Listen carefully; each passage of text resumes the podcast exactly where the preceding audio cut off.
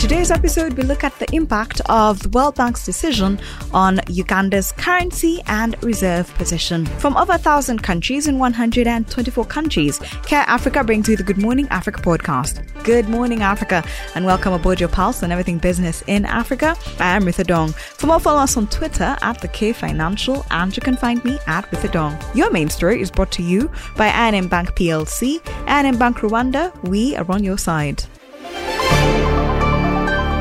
The World Bank recently announced that it would halt new loans to Uganda over the country's controversial anti LGBTQ law. The Washington based lender said it would pause project financing pending a review of measures it introduced to protect sexual and gender minorities from discrimination and exclusion in its projects. The World Bank Group said the law is not consistent with the lender's values and that it's highly concerned about its adoption. In this episode, Charles Katongole, head of financial markets at Standard Chartered Bank Uganda, highlights the impact World Bank's decision has on the country's currency and reserve position. I think the shilling had actually appreciated uh, year to date.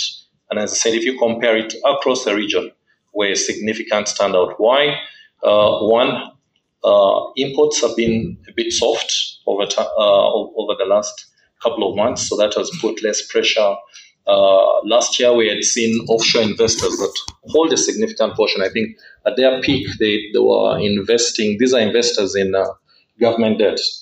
Uh, they held close to uh, a billion dollars worth of investments in, in government and those suppliers with, with Forex. Uh, last year, we saw that reversal, but at the start of this year, we had seen them starting to come back in. So that's giving support. The other bit, I think, demand generally for Forex has been quite subdued. So we've seen the shilling trade within the regions of 3610, 3620 uh, over the last couple of months, but significant event.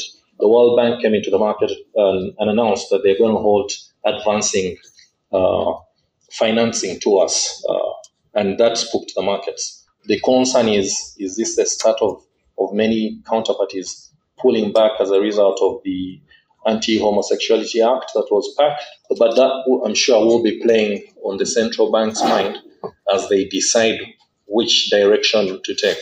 Their core mandate is price stability. If you look at inflation, that's been contained.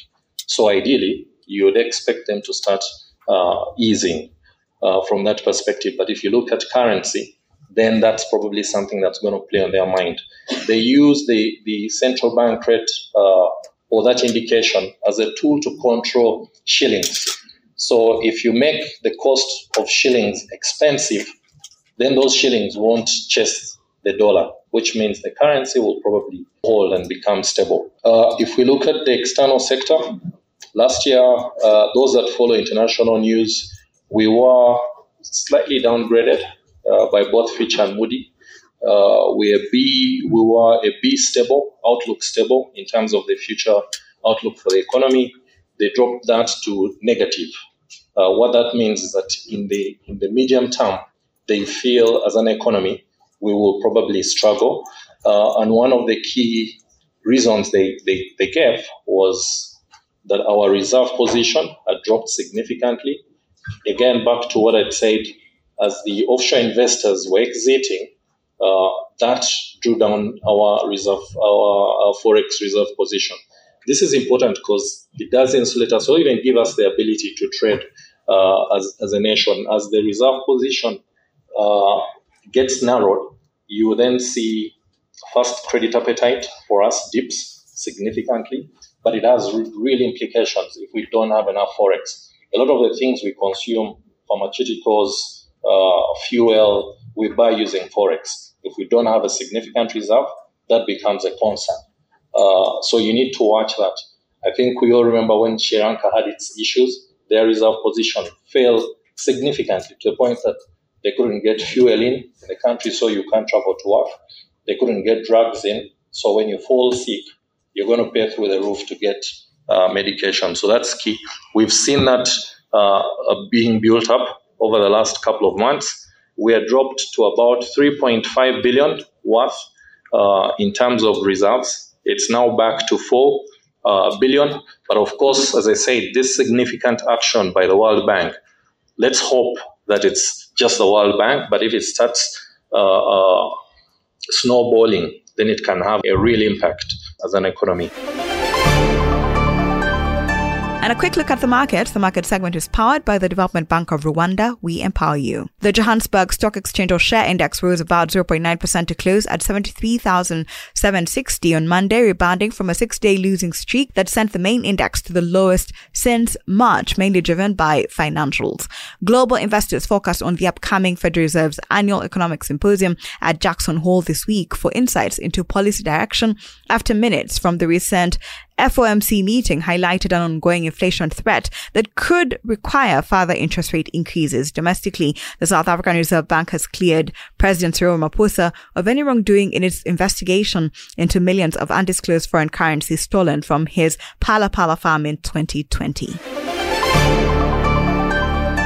And a quick trip around Africa. Kenyan e-commerce and food distribution startup Twiga Foods has announced a fresh round of layoffs. The business-to-business tech company, which late last year received a 300 million Kenya shillings loan from state-owned Hustler Fund, said it was adjusting operations amid biting economic times, which have made people's purchasing power decline. The startup, which links farmers or agricultural producers and fast-moving consumer goods manufacturers to retailers, said it's also resizing its operating model across its regions. At the close of last year, the company sent home 21% of its workforce, representing 211 of its over 1,000 employees amid a restructuring that eliminated its in-house sales team. And in March, Twiga partnered with the Kenyan government to oversee maize production on 20,000 acres of the Galana Kulalu Food Security Project under a public-private partnership. The e-commerce company in May fired 130 independent sales agents over poor performance amid rising competition in the food delivery business. Twiga said it's only engaging agents whose sales were showing improvements. The Ethiopian Airlines Group has signed an agreement with major U.S. aerospace group Boeing, under which the former will manufacture aircraft parts for the latter. This was announced by the Ethiopian Investment Corporation.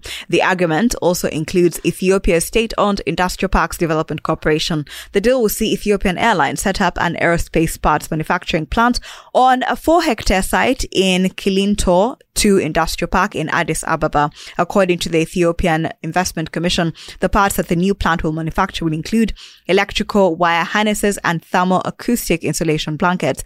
But it did not say when the plant would start production. The commission also stated that the plant will create more than 300 jobs for Ethiopians. In Angola, the inflation outlook has worsened as the slide in the domestic currency's value has accelerated rapidly since the start of June, and the government also announced the phasing out of petrol subsidies in June. The expectation is that inflation will rise back to 16.3% year on year by December.